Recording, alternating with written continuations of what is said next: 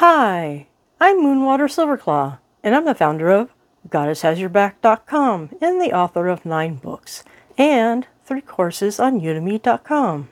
In today's episode, we're going to talk about how witches coordinate their magic, timing, and decisions. Recently, I was thinking about timing. I was watching YouTube and I saw this video of a baby girl with her constant companion, a kitten. The kitten's patience was unbelievable. The baby girl was learning how to use her hands and gripped the kitty's ear. But the kitty didn't protest, it was just patient. Later, the little girl grabbed the kitten's whiskers. Again, this kitten was amazingly patient. And I thought about two souls finding each other in this incarnation. What wonderful timing to have them grow up with each other. I have three insights for you. The first insight is focus on the timing, seasons, and cycles. As my spiritual elders taught me about magic, they taught me about magic, timing, and phases of the moon. If you want things to increase in your life, do a spell on the waxing moon. If you want something to reduce or stop in your life, do your magic on the waning moon. And there are other considerations too. We witches know that there are natural flows in the seasons of the year.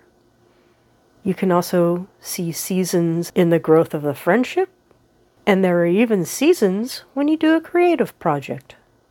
But trying to force something ahead of the season in your project can cause real trouble. So be sure to focus on timing, seasons, and cycles. And now our second insight. Be aware of intuition and divinatory tools. Many of us witches will consult the tarot before doing any magic. It helps us to focus on what's really important and focus on things that we need to avoid in our spells. Using a divinatory tool can also help us in learning about timing. Recently, a friend of mine had a big decision. This friend went through enduring the flu, and the question of timing came up with her. When should she return to her work? She didn't want to have a relapse and she knew the stress of her job might create one. Her boss picked a particular day for her to return, and she took the time to make space to experience her intuition. She got to a quiet space, and she listened close to her intuition, and it didn't give any warnings about returning to work. I think about the connection between divinatory tools and intuition. For example, with the tarot, we need to go to our quiet place and access our intuition. This helps us correctly interpret a particular spread of cards. So when you're facing tough decisions, be sure to make space and take the time to access your intuition. And now, our third insight ask the gods for help so you can see past your blind spots.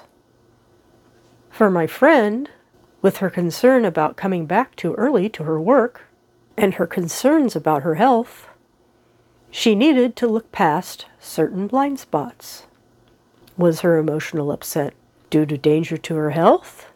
Or was she just dreading the usual stresses of her job? She needed to make space for intuition. It's even better to ask the gods for help to get past your blind spots.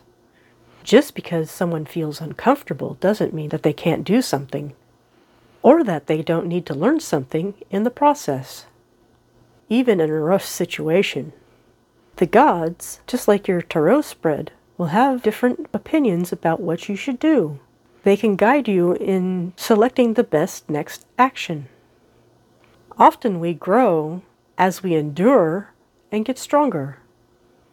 What you learn in one job or situation, you can apply to the next one. And now I will summarize. The first insight is focus on timing, seasons, and cycles. And insight number two is Be aware of intuition and divinatory tools.